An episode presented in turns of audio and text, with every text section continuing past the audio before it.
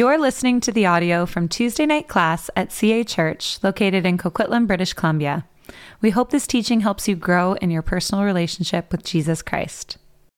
All right. Well, welcome to class tonight. Welcome, everyone. And good on you to come out on this cold, rainy day. Um, it's a good time for us to, to get together and to talk about really fun things. Uh, tonight's going to be fun. I think it'll be, if not fun, it'll be interesting. And if not interesting, it'll be frustrating. It'll be one of those three things. It'll, it'll...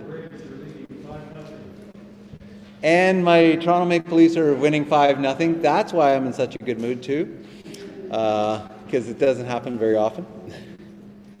okay, so uh, let me begin with. Um, actually, I'm going to begin with a question and then we'll pray. Okay? So here's a question for you. And so it's for you guys too, so you put your answers on the, uh, on the chat. But here's a question If Jesus was to offer you just one simple instruction about how you should live the Christian life today, what might he say? If Jesus was to give you one instruction to you personally as to how you need to live the Christian life today, so in the current situation, um, what might he say? And then how would you respond? That's a big question.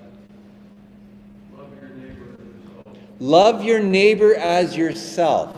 Yes. Uh, that's a good one. Sure, yeah. Do unto others as you would have them do unto you. Yeah. Love your neighbor. As much as it depends upon you, live at peace with one another. That might be a good one, too. Let's see. Let mercy prevail. Unclutter your mind. Walk in the Spirit. Love God. The gospel. Love others around me. Trust in my sovereignty. These are good ones. Fear not. Fear not. Oh, I like that. Yeah. Now the challenge is is that those are great words. The the follow the follow up is something that you need to consider on your own. That I need to consider on my own. Is then how will I respond to this challenge? Huh. Well, one of the things we're going to be doing tonight is we're going to be talking about union, mysticism, and Christian spirituality. A couple passages just to start things off. Psalm 139, verse 13 For you created my inmost being, you knit me together in my mother's womb. For God alone my soul waits in silence. From him comes my salvation, my fortress, I shall never be shaken. Through these, he, he has given us his very great and precious promises, so that through them you may participate in the divine nature, having escaped the corruption in the world caused by evil desires. So I'm going to pray a prayer by Catherine of Siena from the 14th century. So let us pray together. O fiery abyss of charity! O mad lover, and you have need of your creature? It seems so to me, for you act as if you could not live without her, in spite of the fact that you are life itself. And everything has life from you, and nothing can have life without you. Why then are you so mad? Because you have fallen in love with what you have made. You are pleased and delighted over her within yourself as if you were drunk with desire for her salvation. She runs away from you, and you go looking for her. She strays, and you draw closer to her. You clothed yourself in our humanity, and nearer than that you could not have come. Amen. Now, that's a different kind of prayer. So we're going to talk about this. But let me ask right from the get go when I use the word mysticism, what are some words that come to mind?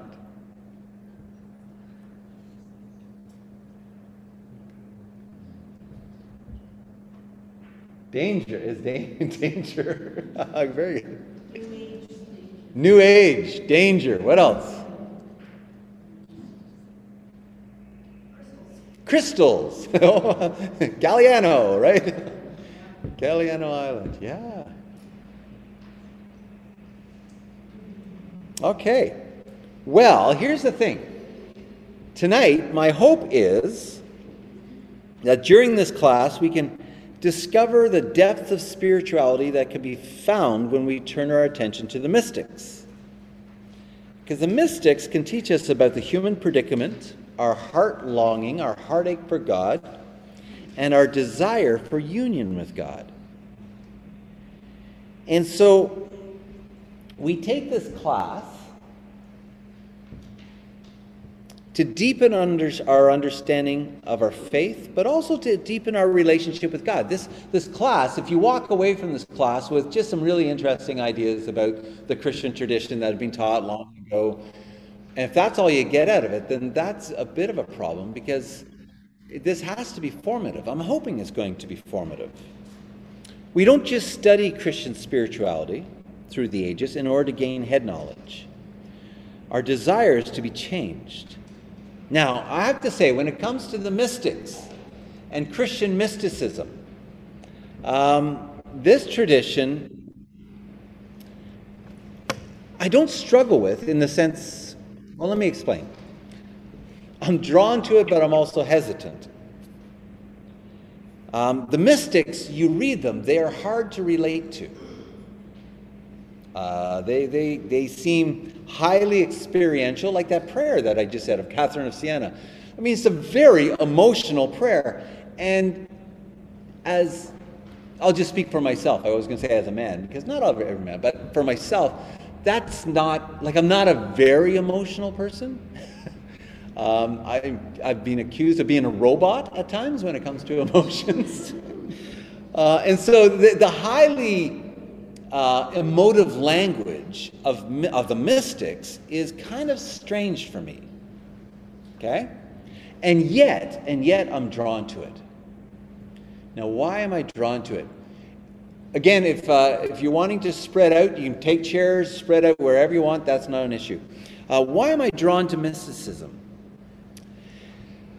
I'm drawn to mysticism because I think in the Christian life there's got to be more. I'm drawn to go deeper and deeper into the life that Jesus has for me.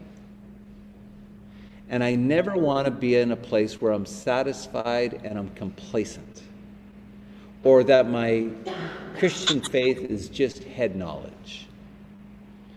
I want to know Jesus' love and I want to love him more and more. That's my desire. And the mystics can help us in this. And so, even though part of me is, yeah, I'm, I'm, I'm better on safer ground. Hey, I'll just teach you church history. That's easy. That's my wheelhouse. I'm fine. There is a part of me that deeply desires to go deeper in my walk with Jesus, to really know how, how much He loves me. And so I'm drawn to this. So I have this dual, dual side. Does anybody else relate to that? Yeah? Yeah. Yeah, Laura? Yeah. So I think the mystics can help. I like what uh, Gerald Sittser says. He says some of the wisest and deepest writers in the history of the church have been mystics who reached summits of spiritual insight and experience that I have only been able to glimpse only from afar. It could be that by studying their writings, I will be able to follow in their footsteps. And so I want to lay out two stories of two people who have very interesting experiences. I would say they have mystical experiences, though neither person is considered a mystic in, in the Christian tradition. The first fellow is a guy named Thomas Aquinas, a guy named Thomas, only the, probably the greatest theologian in the history of the church. Some guy named Thomas Aquinas uh, lived in the 13th century. Now, growing up, Thomas was called he was given a nickname by his classmates, and the nickname that he was given him was called he was called the dumb ox. The dumb ox.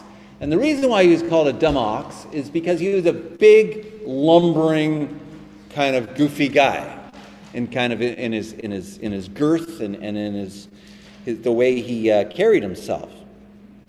He was quiet. He was slow. He's a bit on the heavy side.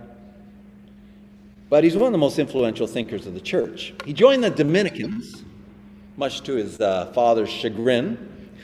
I love the story because his father actually told Thomas's brothers to go and kidnap him because Thomas he may join this monastic order and we don't want him doing that. So the brothers actually kidnapped him and it was Thomas's sister that broke him free. so anyhow, he joins the Dominicans, this this uh, monastic order. And in his lifetime he writes a number of things, but he writes these two major treatises, treatises. One is called Summa contra Gentiles, which is about how the Christian faith intersected with the pagan world. And then he wrote this book called the uh, Summa Theologica. And in this, he had the modest task of simply trying to come up with a theology of all of reality. And so the story of Thomas is he would sit in his cell. He'd sit in his, and he'd be surrounded by people, right? So Braden, you'd be you'd be sitting there, you'd be this young guy, and you you know you had your your quill, you're ready to write, right? And Preston, you were there, and all these young guys would be around him, and so Thomas would be like, okay, about metaphysics, write this down, da, da, da, okay, now about the Trinity, write this down, and he would write multiple books and essays at the same time, talking to, to different people around him. The guy was brilliant. Now, his life has changed right before he dies. On December 6, 1273, Thomas goes to Mass. He goes to church, right? As was his custom. But then something happens to him. He has this deep experience of God. So deep that afterwards he writes these words. He says, um, he says, well, actually, afterwards he says, I can't write anything more. And one of his buddies asked him, they said, Father, how can you stop such a great work? I mean, you're, you're Thomas Aquinas, right? And Thomas replied, I can write no more. All that I have hitherto written seems like nothing but straw compared to what I have seen and what has been revealed to me. And he dies shortly afterwards. The other guy is a fellow named Blaise Pascal. Now, Blaise Pascal lived in the 17th century, in the 1600s, and Pascal was brilliant. He was a French mathematician, physicist, inventor, uh, philosopher, writer, Catholic theologian, and his famous book is a collection of thoughts, and it's called Pensées. And um, in that, he, uh, he lays out with a brilliant, logical mind a case for Christianity. So he's kind of a very logical thinker. And if he died and that's all we had, we'd say, huh, he's quite a mathematical, linear, rational thinker. Except when he died, they found something inside his shirt, sewn into his breast pocket. And they pulled it out and they read it. And what it was is uh, he wrote down his experience that he had on in 1654 at about 10:30 at night. And this experience went from 10:30 at night to about just after midnight to 12:30. And so what does he write? He writes these words. God of Abraham, God of Isaac. No, he begins with the word fire. Fire. God of Abraham, God of Isaac, God of Jacob, not of the philosophers or of the learned, certitude, certitude, feeling, joy, peace, God of Jesus Christ, my God and your God. Your God will be my God. Forgetfulness of the world and everything except God. He is only found by ways taught in the gospel. Grandeur of the human soul. Righteous Father, the world has not known you, but I have known you. Joy, joy, joy tears of joy. I've departed from him. They have forsaken me, the fount of living water. My God, will you leave me? Let me not be separated from him forever. This is eternal life, that they may know you, the one true God, the one that you sent, Jesus Christ. Jesus Christ. Jesus Christ. I left him. I fled him, renounced, crucified. Let me never be separated from him. He is only kept securely by the ways taught in the gospel renunciation, total and sweet, complete submission to Jesus Christ and to my director, eternally enjoy for a day's exercise on the earth. May I not forget your words. Amen. Wow. Wow. Okay, so something's happened. Now, both these guys are not considered mystics, but they both have profound experiences of God. And their experiences are mystical. Now, the word mystical, don't get thrown off by that. It comes from the word that we use for mystery. Like there's a mystery to this experience. That's all it means, right? Their experience with God was transcended, led them, led them into some kind of deeper experience of God. So, this idea of union with God, connection with God, is pretty important in the area of mysticism. Now, what happens is during probably around the uh, 13th century and 14th century, there becomes there's a shift that takes place in the in the story of the church, especially in the West. Up until that point, in the High Middle Ages, you have a lot of people um, thinking about giving proofs of God and and and and different characteristics of God. And so you have the rise of what is called scholasticism, which is highly intellectual, highly logical, but then by around the 13th century and the 14th century, you get a bit of pushback where people say, I don't want to just know about God, I want to know God. I want to know Him deeper. And so this begins to occur.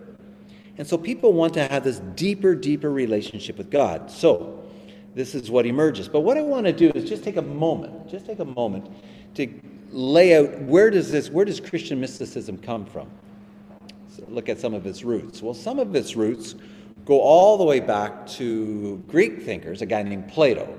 Now, we don't need to know a whole lot about Plato, um, partially because I don't know a whole lot. No, I, I studied Plato in university, but, um, uh, and then as a kid, I played with Plato. Oh, that's a different story. Um, but one of the things that Plato teaches us is that um, God is God, or the eternal is eternal, and that every part of, or the, the essential part of us, our soul, is longing to be reunited with God.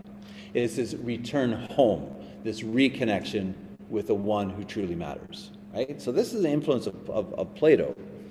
Um, but he influences some early Christian thinkers who start using the same language, but, but, but more, more biblical um, language. But one of the guys who's quite influential here is um, is um, a guy named Dionysius the Areopagite. the name that rolls off the tongue, right?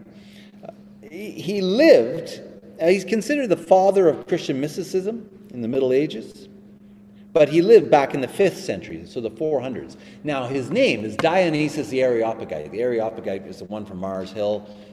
So that's what the word means. And so when people looked at him, a lot of people, when they read his stuff, they thought, ha, this guy lived at the time of Paul. He goes way back to the time of the apostles.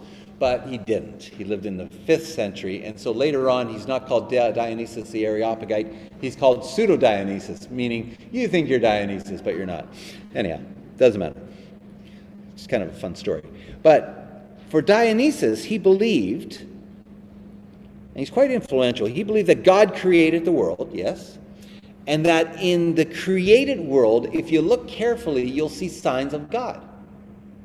Right? And I get that. You see a sunrise, your hearts are lifted towards a sense of the reality of God. I get that. Today, it might have been a little more difficult to see the, the presence of God with all this rain, and in Manitoba, it's quite hard too. Um, but here, you have this. Sorry, do you have influence? I always make fun of people from Manitoba. I shouldn't. Um, but he says God created everything and that we can commune with God if we look carefully. And so, eh, you know, Dionysius has a bit of the uh, idea that we looked at last week, in that, that there are some things in creation that can serve as windows to point us to the reality of God. Okay, you with me so far? There's not going to be a test on Dionysus, but I just want to give you a little bit of the background.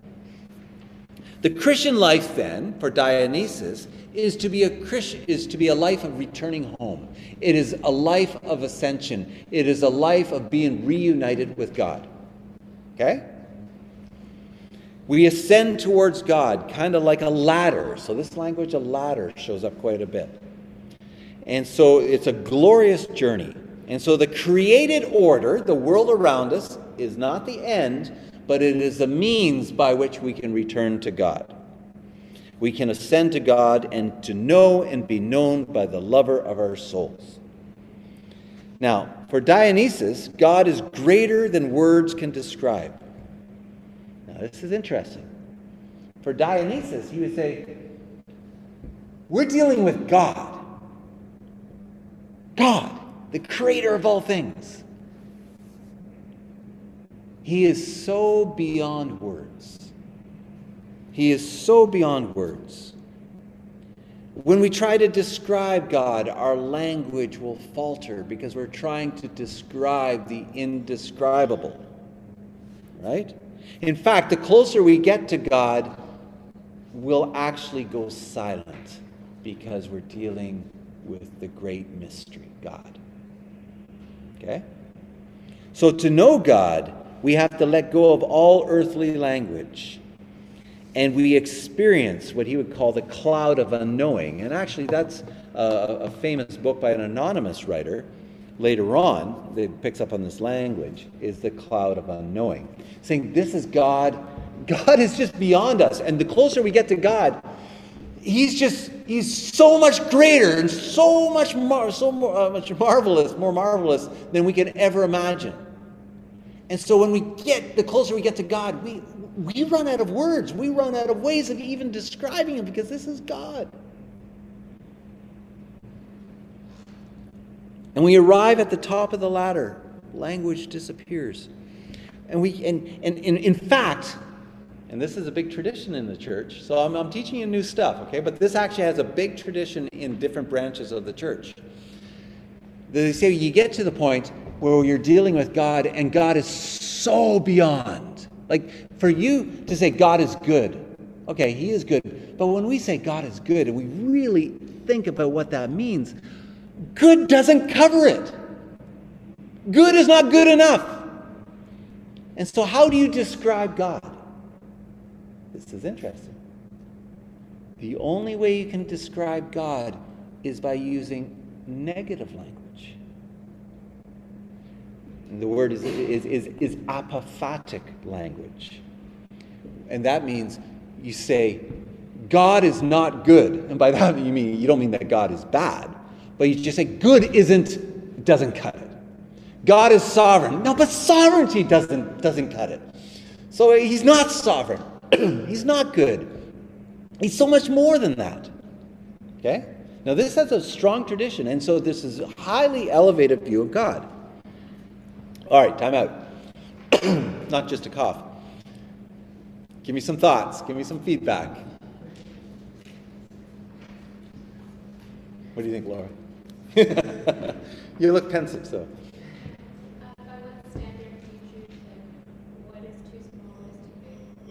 But, yeah.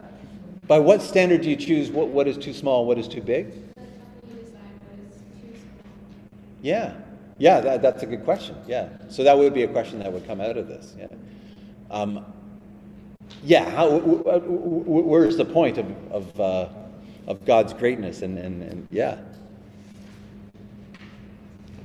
Let's see what you guys, you guys, okay, we still on amen. Uh, any other thoughts? Oh, very good. It's very confusing. Can you imagine sharing the gospel? God is not good. And by that I mean he's so much beyond. Okay, yeah. Yeah, that's good. Or not. well done. Yeah, great. Sometimes like, oh, scripture seems to use a lot of positive language about God, right? Okay, very good, very good. Yeah, and I would say the um, the challenge I have with that. See, I get it. I get what Dionysus is saying, and there's part of me that is drawn to this. But we have the Word of God, which is God's revelation to us, and we have language that is used to dis- that, that God reveals about Himself.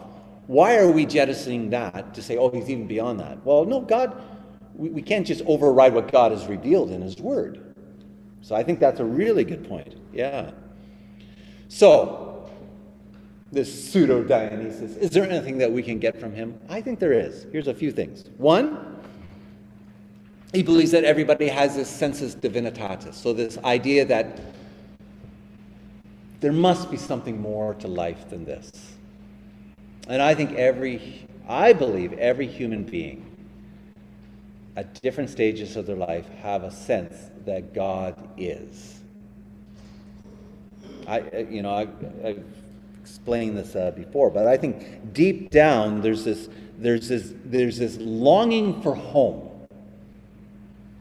that no amount of Netflix binging, no amount of anything here on earth could ever meet that need. So I think there is this longing. And, and, and Dionysus talks about that. G.K. Chesterton says this he says, Every man who knocks on the door of a brothel is actually looking for God. That deep, deep intimacy that you think a prostitute is going to meet is not going to meet. Only God can meet that deepest desire that you have. Right? So I think we can learn from him here. Secondly, he teaches us that our picture of God is too small. And I like this because when we. So he's saying, you know, God is just beyond good. He's, he's so beyond us. Sometimes as Christians, it's like, you know, Jesus is my homeboy, you know, God's gym, you know, and as Jesus, you know, with a cross on his back is in doing push ups because, you know, he's my homeboy. He's, he's, so I'm not making up. I've seen teachers saying Jesus is my homeboy, and I've seen God's Gym t shirts, and I've seen Bloodweiser. Uh, so there's ways that we can domesticate and make Jesus into my buddy, and he is not a tame lion. So there's something that Dionysus, I think, recaptures here. Thirdly, he teaches us that we need to slow down. We need to be in silence and to pray and to contemplate with wonder who God is. And the other thing he teaches us is that the Christian life is a journey. It is a pilgrimage. It is a pilgrimage, and the end of our life, the, the, the destination that we reach, is God. God is the end point. Jesus is the telos, He's the destiny of our lives. So our destiny is not to be a really good Christian husband. It'd be good to be a good Christian husband, but that's not the goal of life.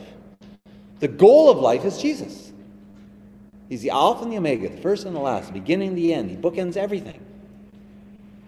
And so we don't go through life trying to be a really good Christian. Because you could be a really good Christian and miss Jesus. That's the weird part because you're so focused on this is what a Christian ought to look like, this is how I ought to live, and you never pay attention to Jesus. So I think there's something there. Okay, so what is this ladder? We can talk about this ladder. What is this ladder of or ladder of perfection or journey to God? What does it look like? Well, typically it has three stages. Three stages. Here's the first stage. It's the stage of purgation. Stage of purgation. What does it mean when I use the word purgation? Well, it means to be purged, to be cleansed, um, to be removed of anything that deters us from communing with God. The word purgation in the dictionary means the evacuation of the bowels, brought about by taking laxatives. Uh, this might be a secondary definition. Uh, But it is this idea of doing whatever you can to get rid of whatever is messing you up. And the person who can help us with this is John uh, Climacus, or Climacus. He will help us flush away our sins. now, who is this fellow? He is uh, an abbot, leader of a monastery at Mount Sinai, one of the oldest continually inhabited monasteries in the world. John, um, he lived in the um, in the uh, 6th century, in the early 7th century. Story goes as he moves away. We talked about this with the Desert Fathers and that. He moves, he wants to live alone. He lives as a hermit for 40 years. And while he's living as a hermit, he writes The Ladder of Divine Ascent, where he talks about purging yourself. And you purge yourself through, through through self denial, through practices of asceticism, where asceticism is where you deny the body for the, to release the spirit. Right, Braden? You got that from the? You remember that, right? Yeah. Braden's in my church history class at PLBC, so I'm testing him as we're going on. you didn't know I was going to put you on the spot, right? Yeah. this is the midterm. I'll tell you how you do at the end. Yeah. so we're going to, um, yeah. So he talks about taking on the dangers of vainglory. What is vainglory? Does anybody know what is vainglory? There's an old term. What does it mean to be vainglorious?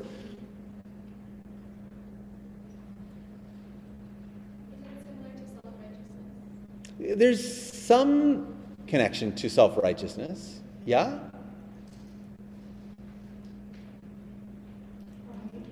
Pride, there's a connection to pride. It's certainly pride is, uh, is uh, behind it. The prize behind them all, all the vices. Vainglory is, is like pride, except you can you could be proud you could be proud about something that you actually aren't, but you want people to think you are. So it's, it's, you can put on airs to say, "Oh, I'm very good at you know at speaking French and uh, bien sûr," and you, but in, in, in reality, you don't know anything about French, but you've arranged things so people look up to you to think that you do. So it's all about pretense, it's all about showing off, but there's actually nothing on the inside. So it's different from pride. Pride, you could actually be very good at something and you're quite cocky. Vainglorious is like, I'm actually not very good at it, but I want you to think I am. And so he pushes back against that. Um, and so this ladder that he talks about, he, he, offers a series of. Um, of um, kind of a series of practices. And uh, in the ladder, he also talks about repentance and, and do overs. So when we think about this ladder, don't just think of, oh, I have to get better and better and better. John um, Climacus, he knew that we would mess up. And when we mess up, we need to repent. Uh, but it's pretty hardcore. So, he, what does he say at one point? He says, Mortification, putting to death of the appetite, night long toil, staying up all night, praying, a ration of water, a short measure of bread, the bitter cup of dishonor.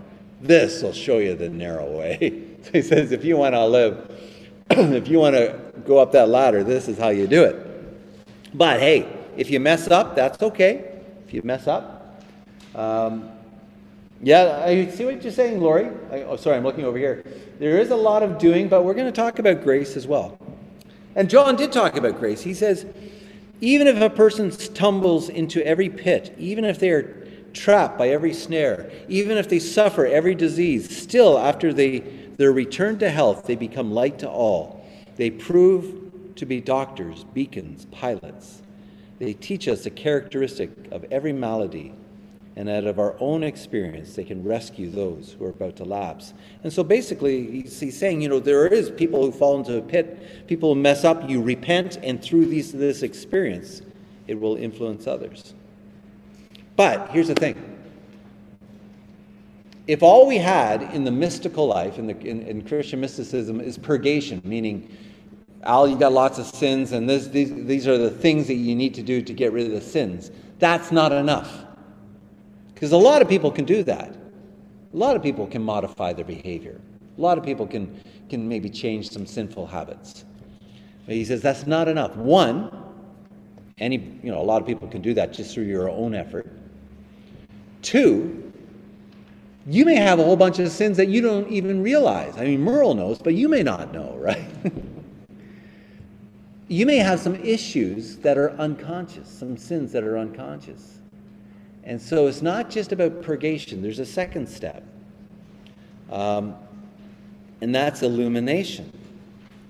The first step is negative, it's getting rid of, purging from your sins, identifying and confessing and you know, working through your sins. The second stage is coming to know who God is and to place your entire life in His presence, to live in the light of His presence, to bask in His glory. Now, the guy who can help us with this is a fellow named John Bonaventure. Um, he was a contemporary of Aquinas, and he was born in Italy, um, joins the Franciscans, becomes a, a cardinal, and his work in mysticism is actually quite well regarded. And so, one of his most famous works is called The Soul's Journey. And he talks about the soul's journey through different stages. So, what are the stages? So, how do you grow? So, we talked about purgation, get rid of your sins. Second stage is illumination, and that is to place your life before God and allow God to look, look at you, right? And so, what does this look like? Well, there's three parts. One, look outside yourself. So, look around, look at creation as windows to see how glorious God is. Um, and he says, anybody who looks around and looks at creation and does not see God is a fool. He says, How could you not see God? And so, walking the long beaches in Tofino, you know, we, we see God's creation, and our hearts need to be to, to, to cry out, Oh, the heavens, everything, all creation cries out to you, God. Secondly, you'll not just look outside yourself, look inside yourself. So, what does that mean? It's not the Walt Disney, just look inside yourself and, you know, that kind of thing. Like, look deep inside yourself. What, what, what he's saying is look at your heart and look at the longing that you have in your heart. Do you feel dissatisfied? Do you feel restless? Do you feel angry at times, frustrated? Look inside your heart. What is going on there? Could it be that there's this desire, this desire to connect with God?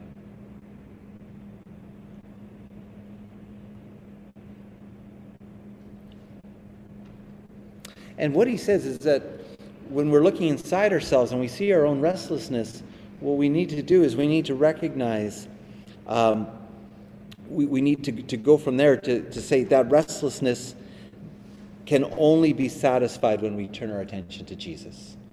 So that's our third part look above us. Look to the goodness of God. Look at God's glory. When we fix our eyes on Jesus and the cross, our hearts are lifted to God. And I love this description that he gives. Listen to this description. He says, God is mocked so that you may be honored. God is flogged so that you may be consoled, crucified that you may be set free. The spotless lamb is slaughtered so that you may be fed. The lance that brought forth water and blood from his side so that you may drink. O Lord Jesus Christ, who for my sake did not spare yourself, wound my heart through your wounds. Inebriate my spirit with your blood, so that wherever I may go, I may continually have you before my eyes as a crucified, and may be able to find nothing else but you. And as we turn to Jesus and we fix our eyes on Jesus, to quote the great poet Bruce Springsteen, we are blinded by the light and we come across a super wonderful union of God in the, in, in the person of Jesus Christ. How does that sound? All right? Now, the goal in all this is union with God. So let's talk about what that means.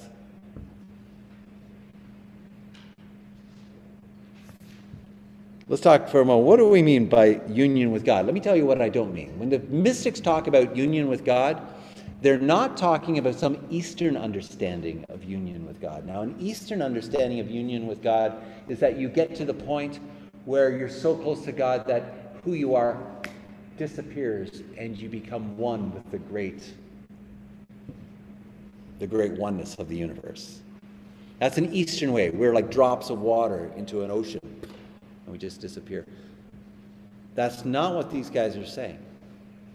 What they're saying is union is union not of being absorbed into creation into the into God, but it is union of relationship.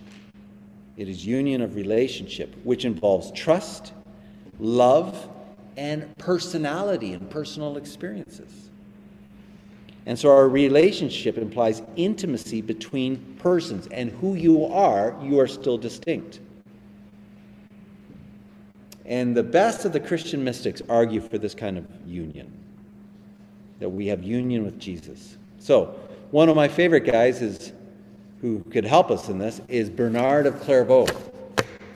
Anybody heard of Bernard of Clairvaux? No?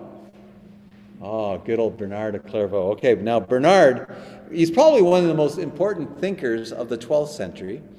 He was a master evangelist. He could share the gospel. Now, this is how good of an evangelist he was.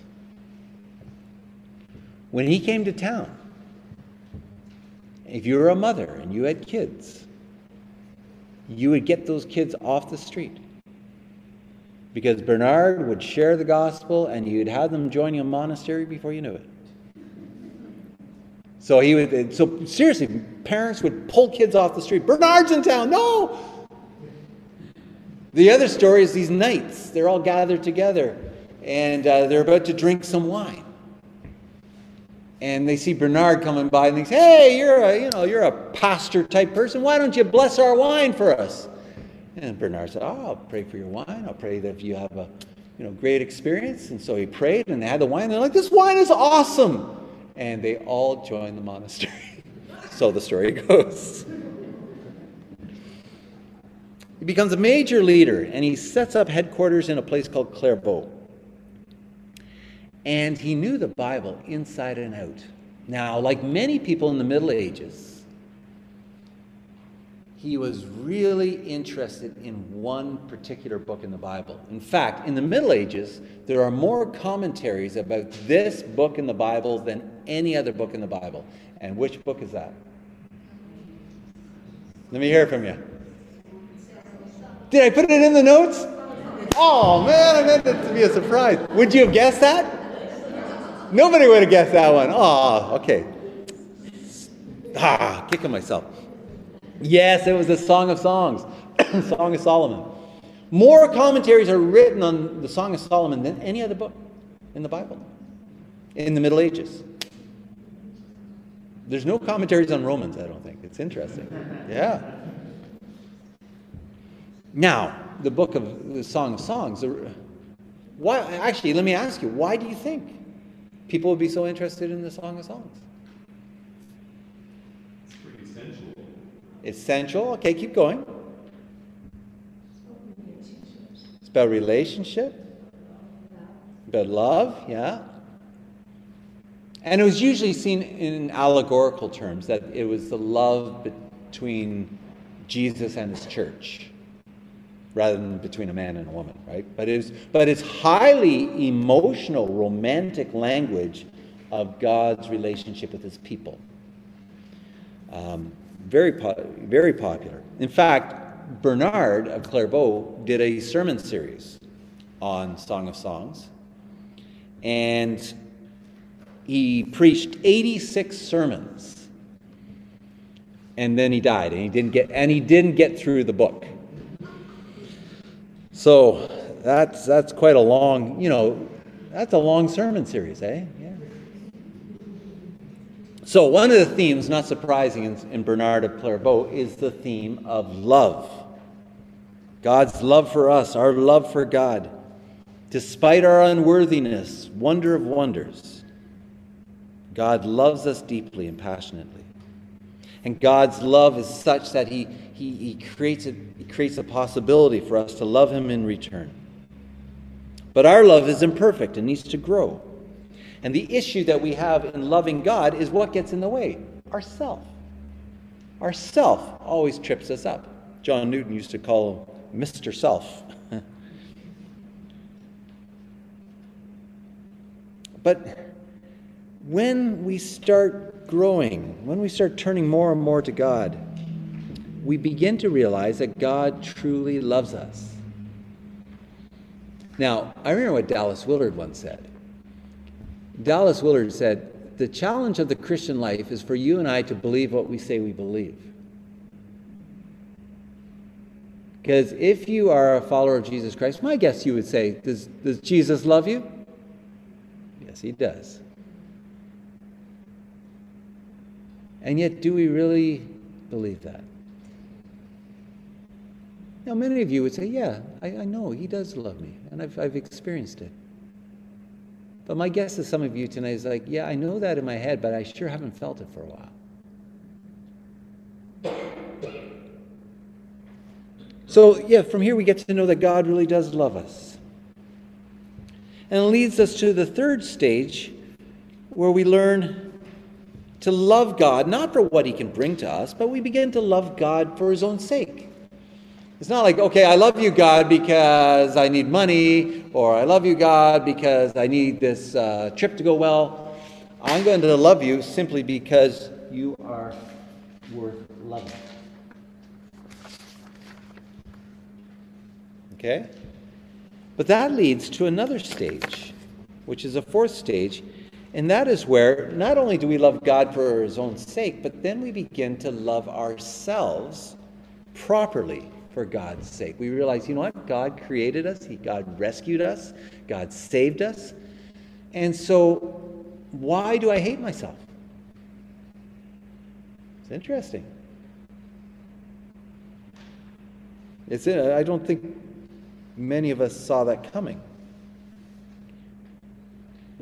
And so our goal is to worship and to enjoy and to love Jesus. That's what Bernard Clairvaux offers us. This is a picture of union with God, where we, we, we look at ourself and ourself gets in the way. Then we realize God loves us, and we begin to love God for who He is, not for what He can give us. And then we can begin to love ourselves because we realize that the God of the universe truly does love us. Okay. Now, another person who's really good to help us with this, but I'm not going to tell you better, and that is Julian of Norwich. And the reason why I'm not going to tell you about her is because you all know about her. Well, at least those of you who took my class last summer during COVID. we did that series called Companions Along the Way, and Sharon led us through Julian of Norwich, the life of Julian of Norwich. And if you're curious about her, and she's a very interesting person, um, you can go online and have a listen. but Julian of Norwich, um, she's a person who could teach us a lot about union with God. Not to put you on the spot, Sharon, but does anything stand out?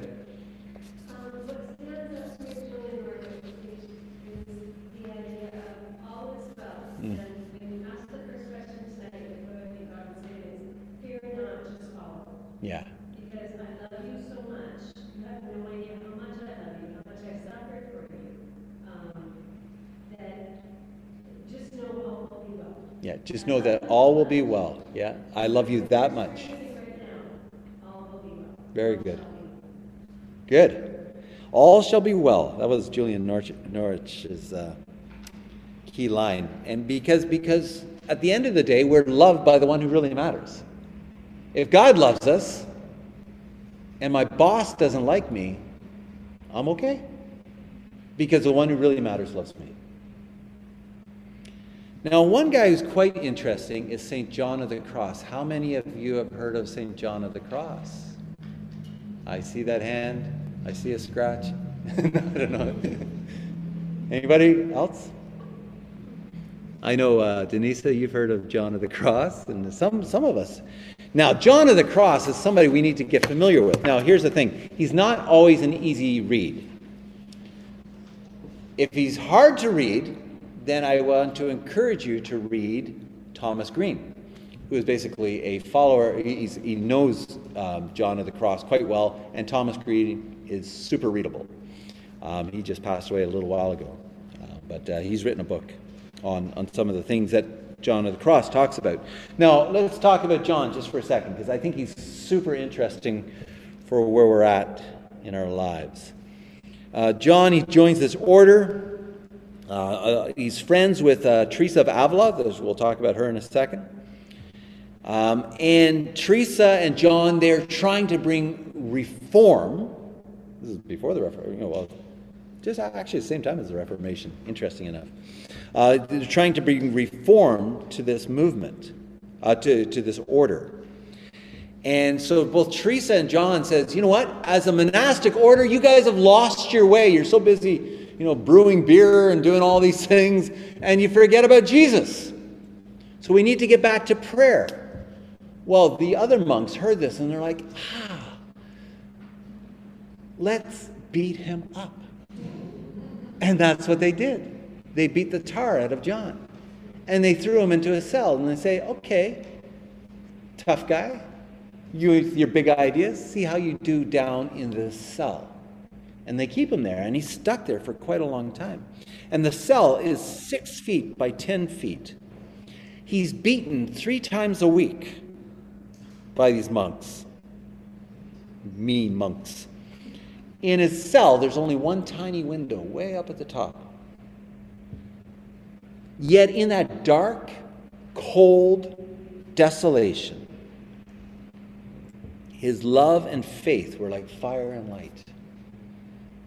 In fact, by the end, he had nothing but God, and God brought John the greatest joys in that tiny cell. And John is the one who introduces us to the very important concept of the dark night of the soul. Have you ever heard of that? The dark night of the Okay, now what do you think? What is the dark night of the soul? Have you guys heard of that? Dark night of the soul? Drinking from a well. Oh, yes. Thanks, Denisa. Uh, um, water from a dry well, isn't it? Yeah. Yeah. Suffering. Dark night of the soul.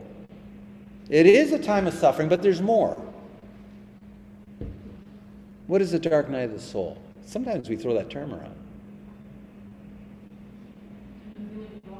Feeling lost. And where's God in all this? Not very present. That, that is really important, is this feeling of utter abandonment, right? And so, a dark night of the soul, and I think this is really important. I think every Christian will experience dark nights of the soul. Every one of us. And that's why it drives me crazy when you hear Christians saying, How's your Christian life? Well, it's awesome. Jesus is great. It's just victory to victory to victory. Everything is a glory. Hallelujah. Woo. And you're like, I know, I know you got stuff going on in your life. And why are you pretending? Oh, no, Jesus is good. Yeah, he's good every day. Every day. Hallelujah. Well, no. There's times where you where God feels very far away. Has anybody else prayed and felt like their, your prayers were ricocheting off the ceiling? Or is it just me? Anybody else feel that? Anybody else feel that God is far, far away?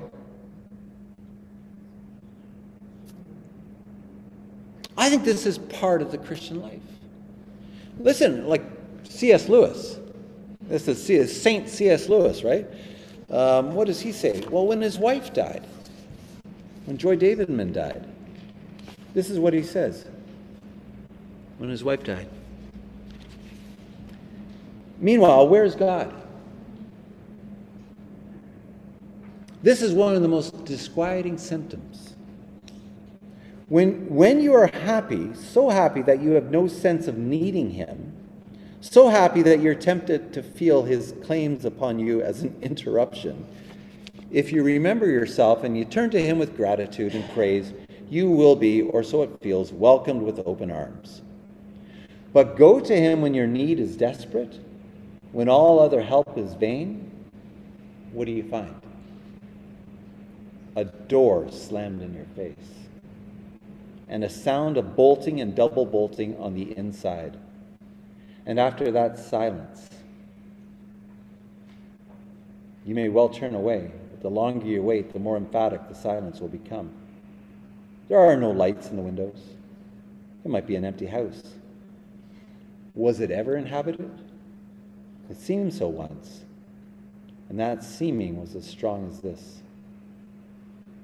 What can this mean? Why is he so present, a commander in our times of prosperity, and so very absent, a help in times of trouble?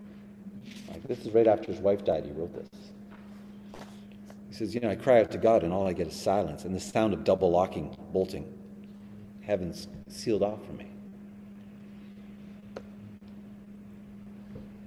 And there's times where our prayer life is dry, and some of you may be in that place right now. And this is where John can help us John of the cross. Because we may feel abandoned, but for John of the cross, he says the soul's dark night can be a blessing in disguise. And he says sometimes our deepest union with God can happen through the dark night of the soul. Now, I had a friend of mine say this to me once because I was feeling, I've had many, many a dark night of the soul in my Christian life. And I had a friend of mine once, and I said, I was complaining to him. I said, God just seems so far away, so far away, and I'm so frustrated. And I remember him saying to me, he says, Well, could it be that that deep desire that you have from God or for God, that deep desire to see him and to be, feel his presence, to feel his love, that that is an invitation from God himself for you to go much deeper than you've ever been before. I had never thought about it that way. And so that desire for God when he seems absent is a gift from God to draw us deeper into himself. John writes this He says, He strips their faculties, affections, and feelings, both spiritual and sensual, both outward and inward, leaving the understanding dark, the will dry, the memory empty, and the affections in deepest affliction, bitterness and constraint, taking from the soul the pleasure and experience of spiritual blessings it had aforetime so that there may be introduced into it and united with it a spiritual form of the Spirit, which is a union of love. The journey that takes place at night is difficult, but it could lead us into a deeper place with God than we ever thought possible. And that's why these guys, that's why these mystics, I think they have something to help us with. Now, I get it. There's a lot of you know, sometimes it comes across as works righteousness, and to our Protestant sensibilities, some of it seems a little, but there's this deep desire to know God in a very deep way. I think there's something here. My, one of my favorite, I've, I've quoted her so many times, but uh, good old Teresa of Avila, she's, she is a spunky, spunky woman. Um, she was a mentor to uh, John of the Cross and uh, she is earthy. She's very earthy. She also joins the Carmelite order. Um, she has difficult experience. She had a life of suffering. Her mom suffered a lot. She suffered a lot.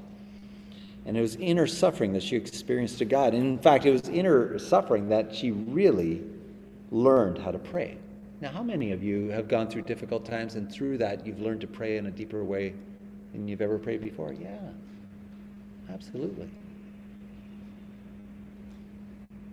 So Teresa writes a number of books. Uh, well, not too many, but she writes The Interior Castle, which is a book on, on, on prayer. She's very honest. I have a quote there. You can read the quote later on. Um, but her point is this, is that, um,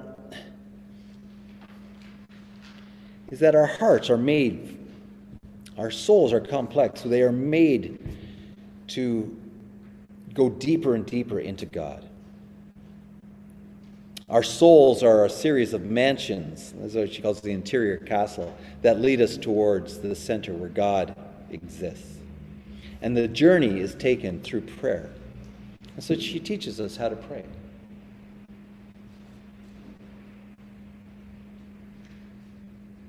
And for Teresa, it's God who's always calling us. And that's the thing. When you're feeling dry in your spiritual life, when you're feeling frustrated, and I always say this to people because people say, Where's God? God's so far away. I'm so frustrated. I want to know Him in a deeper way. I pray, but He doesn't seem there. He doesn't seem to be there. And I say, You know what? That desire, that desire that God would be there, where does that desire come from? If there's no whole, if, if, you, if you are not alive to Jesus, you would not give a rip about whether or not your heart is alive or dead to God. You wouldn't care. But because you're frustrated and you're longing to have a deeper walk with Him, where does that come from? Could that not be the Holy Spirit inviting you deeper into your walk with God? And so the frustration that you have in the Christian life is actually a gift from God to draw you deeper. And, you, and that's why these people, they, they, they offer us something. They really do. Because I, in evangelicalism, and I am an evangelical, I'm a card carrying evangelical, I'm okay with that. Um, the problem with evangelicalism is that sometimes when things go wrong, we don't have a theology to deal with that. Or when things go dry, we're like, well, what's wrong with me? God seems so far away. There must be something wrong with me. I need to pray more. I need to do this more. I need to do this more. Still dry. I quit. No, no. These people, they, they invite us into this much deeper and wider experience of God.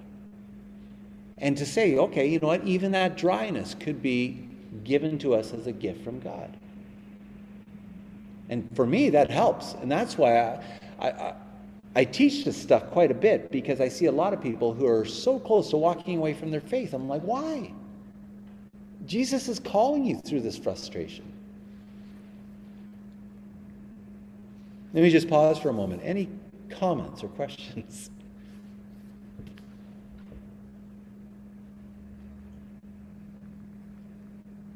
Does any does it resonate, or you're like, I haven't been tracking with you for the last 15 minutes. I have no idea what you're saying. I heard something about. This is about mysticism, and then no idea. Yeah.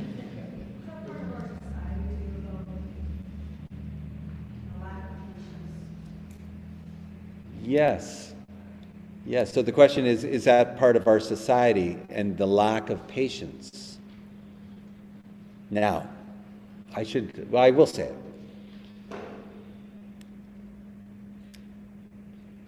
There's a tradition in the church that says, you know, you know, and, and where you just pray for a fresh outpouring of the Holy Spirit, and God will fill you up, and you will be empowered for mission and glory. And, and God pours out His Spirit, and you surrender more, and you go and you live. And, and, and there's something to that. I'm not denying that. But sometimes what we miss is the fact that the Christian life is a long obedience in the same direction. It's a long journey.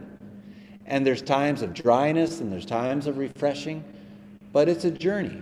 But this idea that we can somehow have a shortcut, this empower, you know, fresh anointing of the Holy Spirit that will help me as the way to get me from here to here faster. Well, maybe God doesn't want you to go from here to here faster. Maybe he's, he's, he's, he's concerned about the journey.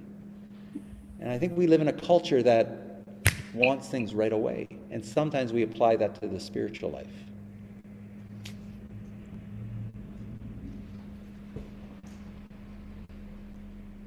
Yeah, very good. And um, that was I just finished reading that on uh, in Screwtape Letters that, about the undulations in our life, the ups and downs of the Christian life that C.S. Lewis talks about. Yeah, very good. Yeah. Oh, good. So, what does it mean to lean into that season? Well, it means not to be in a hurry to get out of it. Sometimes, because again, and I think it goes uh, a culture that prides, or no, a, a culture that values comfort does not like feeling uncomfortable.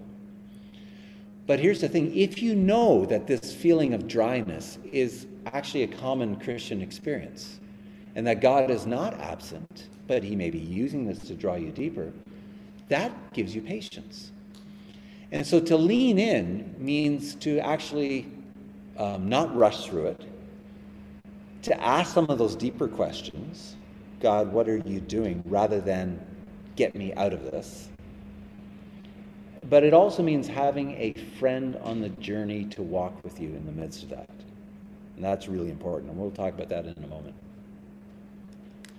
Yeah. What about when you're not in that season? How can you then like almost prepare your heart? Yeah, that's the thing. If you're if you're in a, a great season and it's like, what are you talking about? Jesus is this close and it's great. You just count your blessings, uh, and and and, and you, Yeah, you don't want to be like, okay, I know this is going to end next week. I know it's coming, it's coming. I just know. Now, just enjoy it while you have it and recognize that this is part of the Christian life. Yeah. Yeah. that- I can see how, uh, how you could do that, though. Yeah.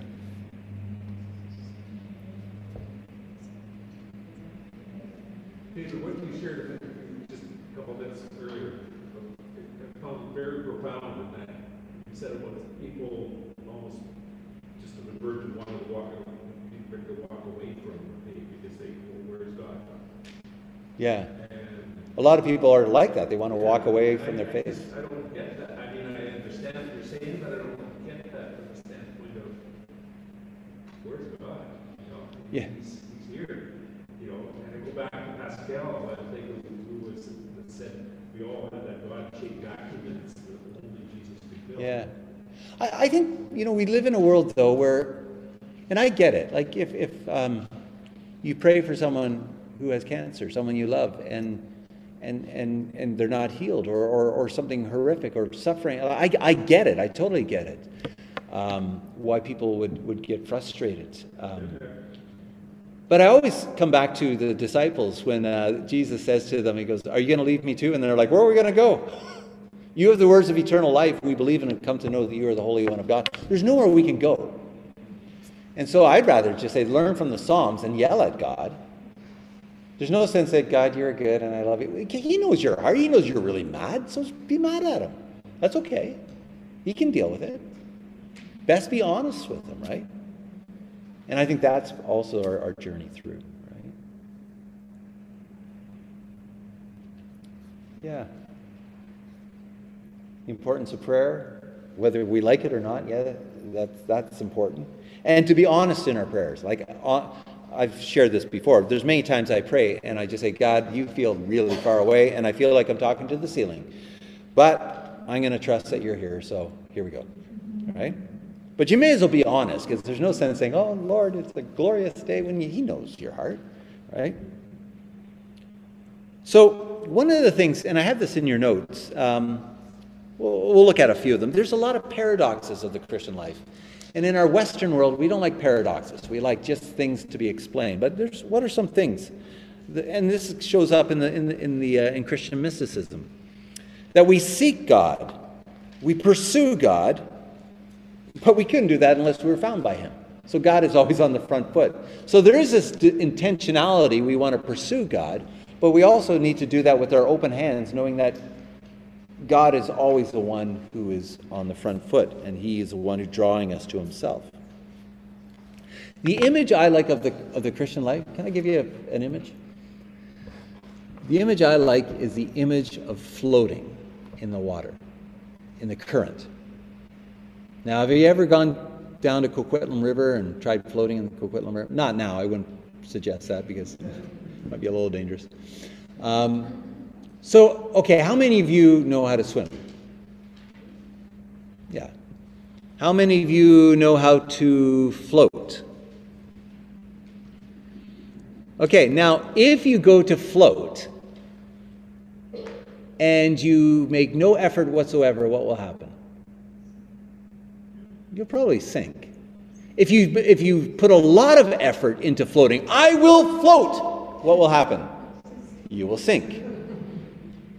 So there's this middle point of kind of trusting the water to hold you up and kind of being intentional because you are floating, but you're not trying too hard.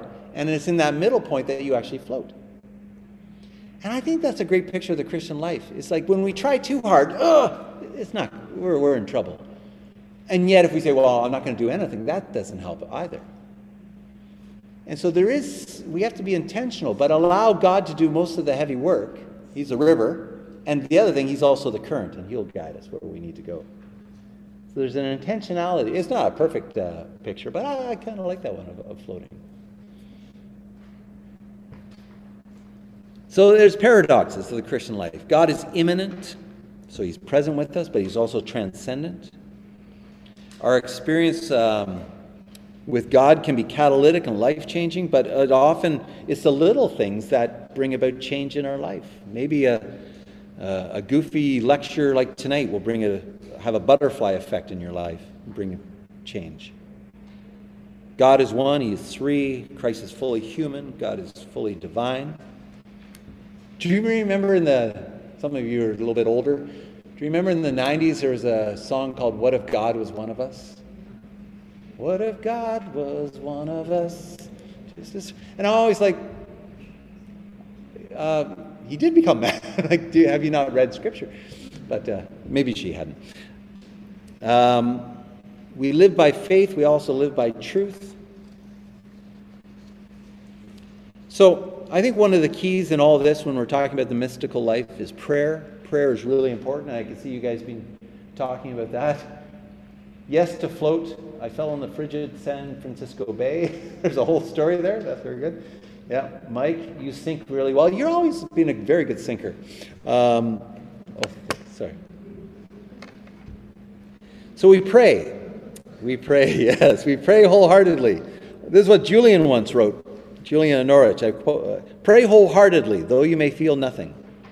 Though you see nothing, yes, though you think that you could not, for in dryness and barrenness, in sickness and in weakness, then is your prayer most pleasing to me. Though you think it is almost tasteless to you, and so is all your living prayer in my sight. But it is alive to me. you know, as God wants us to bring our prayers as we are to Him. Now, one last thing I'll share before we wrap up tonight, and uh, that is the importance of having a soul friend. Not S O L E, but S O U L.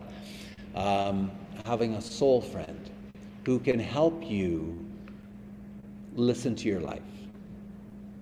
Part of our challenge is to listen to our life.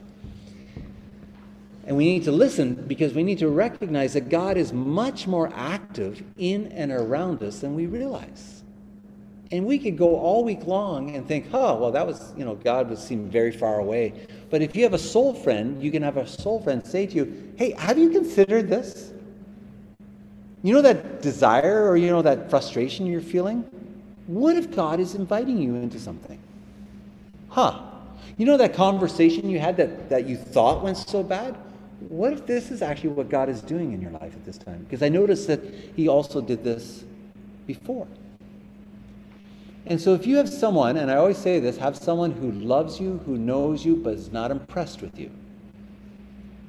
Right? You got to have someone who's going to be honest and will tell you the tough stuff. It's like, you know what? Stop being a baby. You know, stop whining. You know, you need somebody to get into your face. A soul friend is really important.